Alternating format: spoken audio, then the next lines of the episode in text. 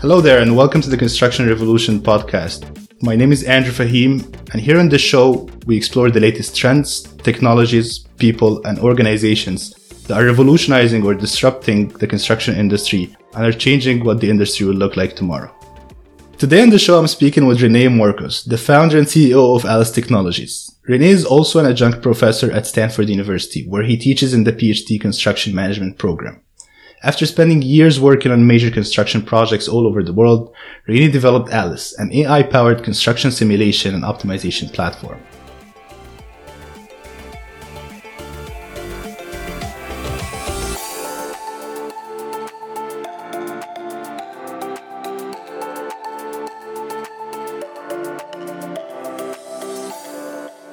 So René, thank you so much for taking the time to talk about Alice today with us. Um, we're very excited to have you. Um, maybe just to start a little bit, let us know about yourself, your background. I see that you come from a civil engineering background, uh, worked as a field engineer and a project manager um, in many different countries on many different very cool projects. So tell us a little bit about how your background relates to Alice. When did you maybe get this, you know, eureka moment or this light bulb moment of starting Alice? What sort of gaps did you see in the industry that you thought, hey, I have the technology to solve? Yeah, so so uh, thanks for inviting me. It's great to be here, Andrew. Um, so my background, I when I graduated high school, my dad's a civil engineer. So my when I graduated high school, my dad gave me a good piece of advice. He said, "Hey, son, study anything you want, just don't do civil engineering, right? And so I was like, okay, I now uh, I now know exactly what I need to do. So I, I obviously picked civil engineering. Um, I've been uh, in construction my whole life. My dad was in construction before me. Um, yeah, I like building things. I always did. Uh, I would actually cut uh, cut class in my bachelor's degree and go to construction sites. Um, I, th- I, don't know if my professors knew at the time, but I, I really like I would knock on construction sites. I would find the coolest projects in town that's that's you know underwater construction or large you know university campus, um, and I'd offer my services for free, you know, and I just like to to build things. Um, you know, I started as an assistant site foreman when I was 17. Worked my way up the ranks, became a site engineer, project manager. You know, then built several. Uh, went to Afghanistan, uh, designed, built, procured my own jobs from scratch with a German contractor. Um, ended up doing a PhD at Stanford. Uh, did uh, six months study, six month work. So I, you know, kind of paid for the program. Um, then uh, ended up, you know, spinning out the PhD into what is today Alice Technologies, right? Um, yeah, the, the, the the technology itself um, is it's the world's first generative construction simulator. And so it, it's capable of generating millions of different ways of building a given construction project, right? And so that's that's a little bit of the background. Um, another question you asked me is, is you know how did I like what was the what was the key moment of realizing this you know thinking like hey I need to go build this this technology and so it's actually I, I wish there was one there's two right there's two two moments over the last you know almost 20 years at this point right but the first moment is somewhere in 2005 I'm building these landing strips for F-16s right in in Kabul right? you know, exotic kind of location, right? Maybe exotic kind of you know project, but you know it's a concrete slab, right? And um, you know the sun's rising, it's really cold, right? People don't realize how freezing it is, and I'm trying to figure out how to sequence the work. You know, I had I think 33 people, so I was like, oh well, if I put like six people here to do the steel, and then I move them over there, and then they you know they do the, the form work. Well, then I can't do the form work here. Then I got to switch them this way. You know. And so I remember thinking, like, man, I, I gotta be stupid. Like, I can't, I can't seem to figure this out right? And so I thought to myself, okay, well, let me go learn how the pros do it. Right, let me go to the U.S. Like you know, the, you know, I went to USC, got my master's degree there, and I, and I kept really looking for this tool. I kept looking for this tool that would solve that specific problem. Like, how do I build the darn thing? How do, what do I do? What do I do? And so I didn't find at USC. Thought to myself, Stanford. If anybody's got it in the world, I'll find it at Stanford. Showed up at Stanford, started working on their on their stuff there. Right. Um, the uh, that was kind of the first moment. The second moment was this kind of went on the back burner, and I was looking for a research topic as a PhD student. Every PhD student needs a good good research topic, and I remember being on a construction site that was late. It was six weeks late. Every day is fifty thousand euros. There's a lot of stress. People were really stressed out, you know. Um, and I remember, you know, the subcontractor saying, like, look, I can't work any faster. I can't work any faster. I'm working as fast as I can. And so I, I got up, looked outside the window, and I see 100,000 square foot of empty space and six people standing in it. Right. And, that's, and it hit me. I was like, wow. Because I, you know, even though I was like, what, 26 at the time, I'd already worked on probably 20 construction sites. Right. From all the free work that I used to do when I was studying and then, you know, from Afghanistan. Right. So, and I realized like every project I've ever seen looks empty. Really, like drive down a highway, look at a construction project, right? It, it, looks empty. Like there might be a few workers, some pockets of work, but it looks empty. So started measuring construction space utilization. Like on, on average, how much of the space is actually being used to build, right? And how much of it is empty. And um, the answer actually, you know, really surprised me and, and everybody else that saw the data that it was 3%. Yeah. Wow three percent of space is used for construction. It's like ninety-seven percent of the space is just sitting there. It's like, well, that really, you know, tells us that hey, there's probably a way to accelerate this. So I started, you know, looking at ways to increase the space usage, right? And that led me to start developing algorithms that could resequence work, right? Because if you resequence it, you can make it denser, right? Mm-hmm.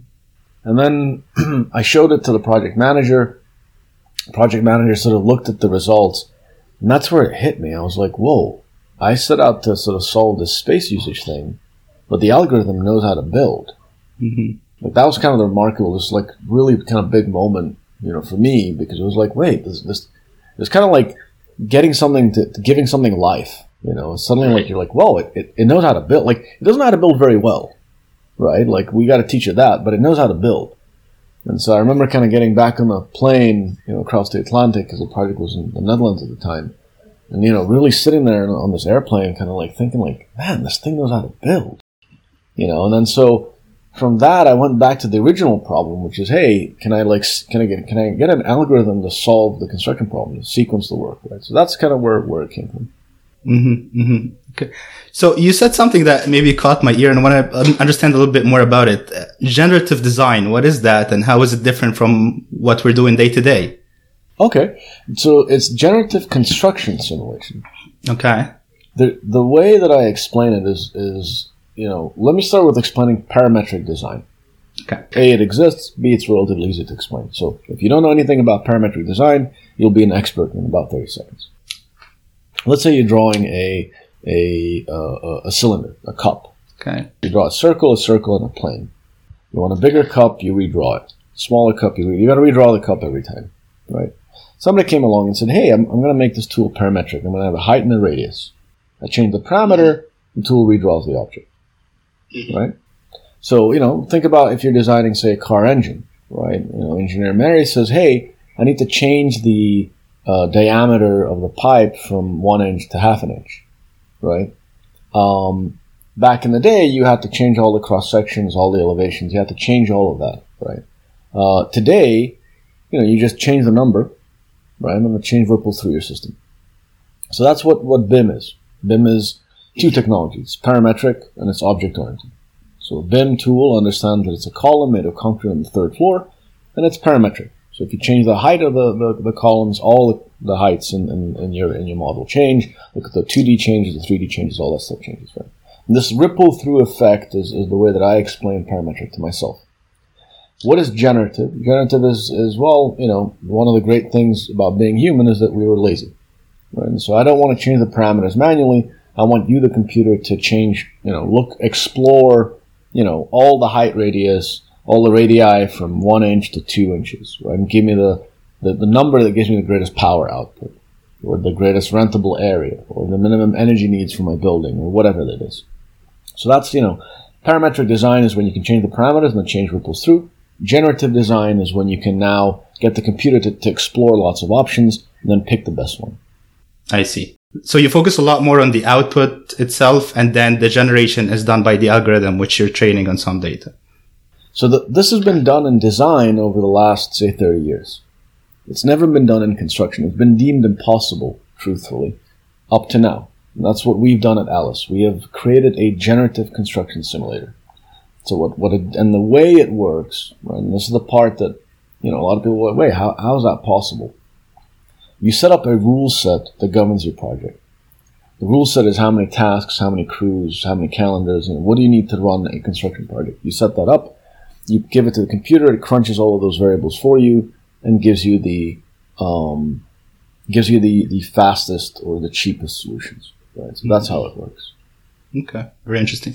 So one thing that we discuss a lot here in the halls of Giatec is data. So obviously we know that those algorithms that we build are just as good as the data we provide to them. So they rely on this data when we do algorithm training, for example. Maybe tell us a little bit more about the background of how Alice was built. What sort of data was it trained on? Um, just the process of developing such an algorithm. That's a great question.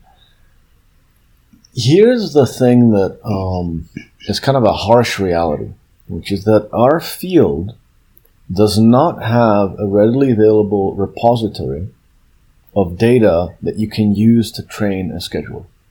Right.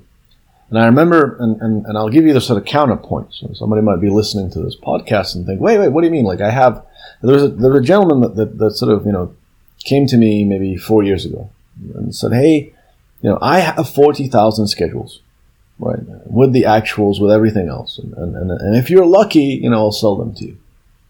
And I remember thinking like, well, the, the issue with the schedules is they're not connected to a 3D model. They're not connected to a design.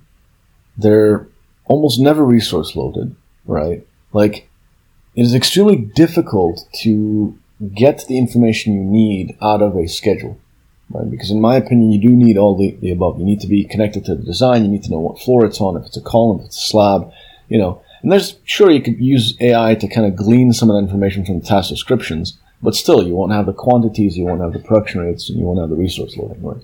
And so what we realized early on was that the data that you need to feed the system sits inside the head of the construction folk that are running the project.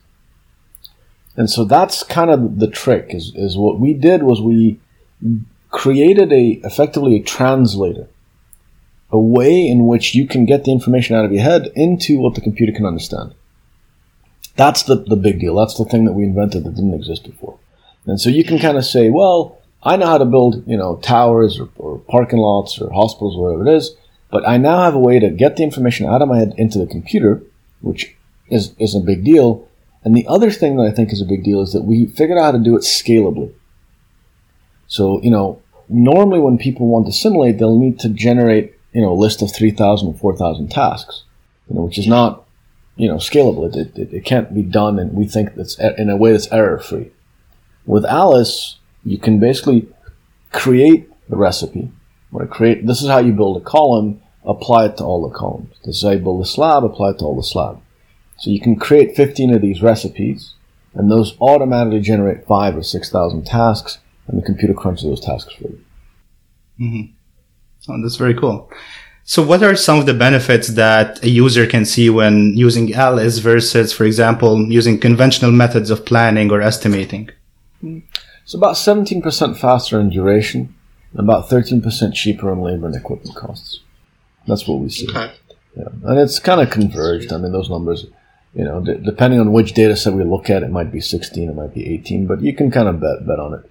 You'll tend to see a lower, um, a lower number for sort of long linear projects. There's less like sequencing options. And so in those projects, we'll tend to see, I think the lowest we've seen is like sort of that three to 5% improvement on the duration. All right. On the labor and equipment costs, we might also drop down to say that three to 5%.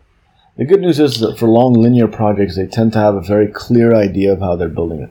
So even that, you know, 5% or 3%, you know, over the course of a year, um, you know, results in, in, you know, two weeks savings, right? And that, that is mm-hmm. substantial, right? On the upper end, you know, what we'll see with commercial jobs, you'll see up to 30, 35%. Yeah. Wow. That's obviously very significant numbers, but still when you present these numbers to day-to-day construction practitioners, how much of a challenge has it been to convince people to convert to these methods?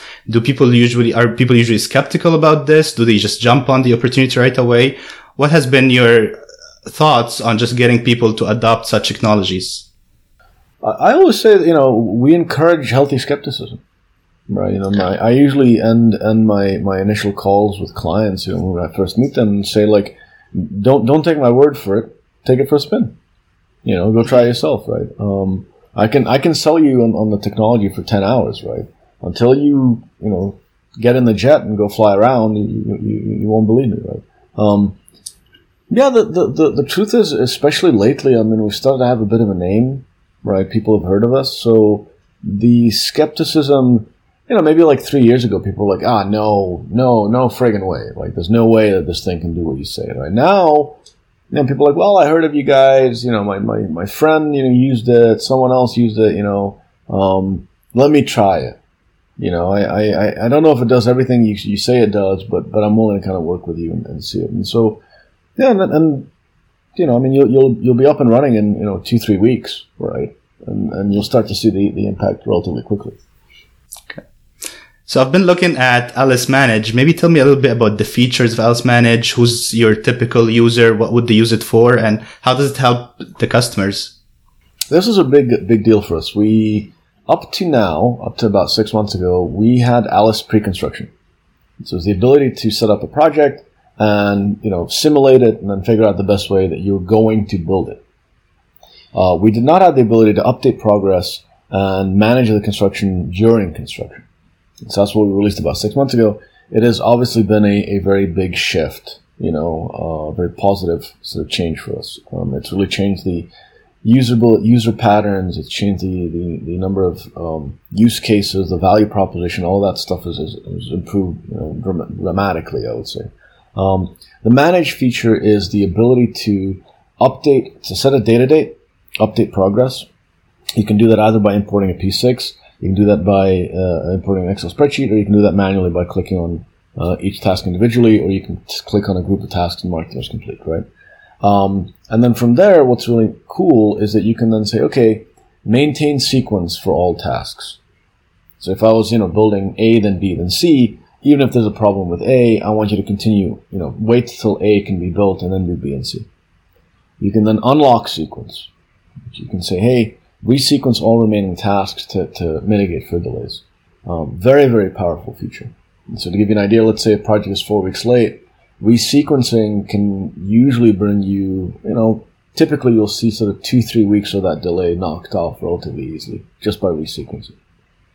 Um, yeah, if the delay was say two weeks, resequencing usually kind of covers most of you know will will will remove the two week delay, right? The delay was say three months, and that's where it starts to say, okay, well, resequencing maybe will remove a month and a month and a half, but you'll probably need to add resources right to make up for it. And this is just kind of from playing around with the tool, you know, I'm starting to kind of see what it can do. Um, the other thing you can then obviously do is you can say, hey, add resources or or add a crane or and what's really great about this technology is that it, it shows you where's the biggest bang for your buck, so to speak. Right? So to mitigate delays, there's usually, you know, at least six or seven different ways you can do it. Right? But what's the most cost effective? Right? And, and, and, you know, I'm thinking of an example where it was like, well, actually, you don't need to do overtime for everybody. Do overtime for steel workers in October, right? It was September and October, I kind of forget now. But if you do overtime for steel workers in September and October, that's what's going to get you out of the gym, right? Don't worry about anything else, right? Uh, and so that's that's what you can do with a manage page, and it's it's very very powerful. Wow, that is very powerful. Having the ability to just look at all of these scenarios and getting hard numbers of how different these scenarios are, I can I can see the potential of that. Tell me maybe about what the future holds for Alice. What if you can tell me about anything that you guys are sort of working on under the hood? Um, what would it be? Yeah, I mean, there's a number of things, right? Recently, we released what we call selective objectives. So that's, you know, just fresh off the presses. And what that basically means is the objective function is the mathematical term for what you're trying to optimize for. So is it cost? Is it time? Is it quality? You know, that's your objective function. So selective objective is the ability to tell the software, hey, I want you to minimize the total number of cranes used. I want you to minimize total number of resources used. I want you to minimize cost or time. Um, I want you to minimize time on site. So get the crews to spend this minimum, you know, don't let them start and then have nothing to do and then leave then come back and then leave and come back. Try to get them you know, all done in one go, right? Um, that's one. We are looking at releasing a 2D version that doesn't need a BIM. So that's in the books. So you can just basically, you know, set up a, um, a group of boxes, you know, for the things that you want to build. So instead of needing to import some columns, you just create a box that says columns. So I think that's a big deal. We're working on communicating to the field. So outputting, you know, specific instructions. So you can literally click print and it gives you a little booklet that shows you on each day what you need to be doing, which crews are doing what, right? Um, that enables sort of pull planning, enables sort of, you know, uh, safety conversations and, and, other things, right? Um, so those are kind of things that are being cooked up at Alice right now. It's awesome. So maybe if someone is listening to us and is interested to learn more about Alice or get to try it, uh, what what should they do? Oh, just get on alicetechnologies.com and, and fill out the, uh, the, the contact, uh, you know, contact form and somebody will be in touch. Okay. It's awesome. Well, thank you so much, René. I enjoyed talking to you and learning about everything that Alice is developing. Um, I cannot wait to see the future that holds for Alice. And thank you so much for being with us.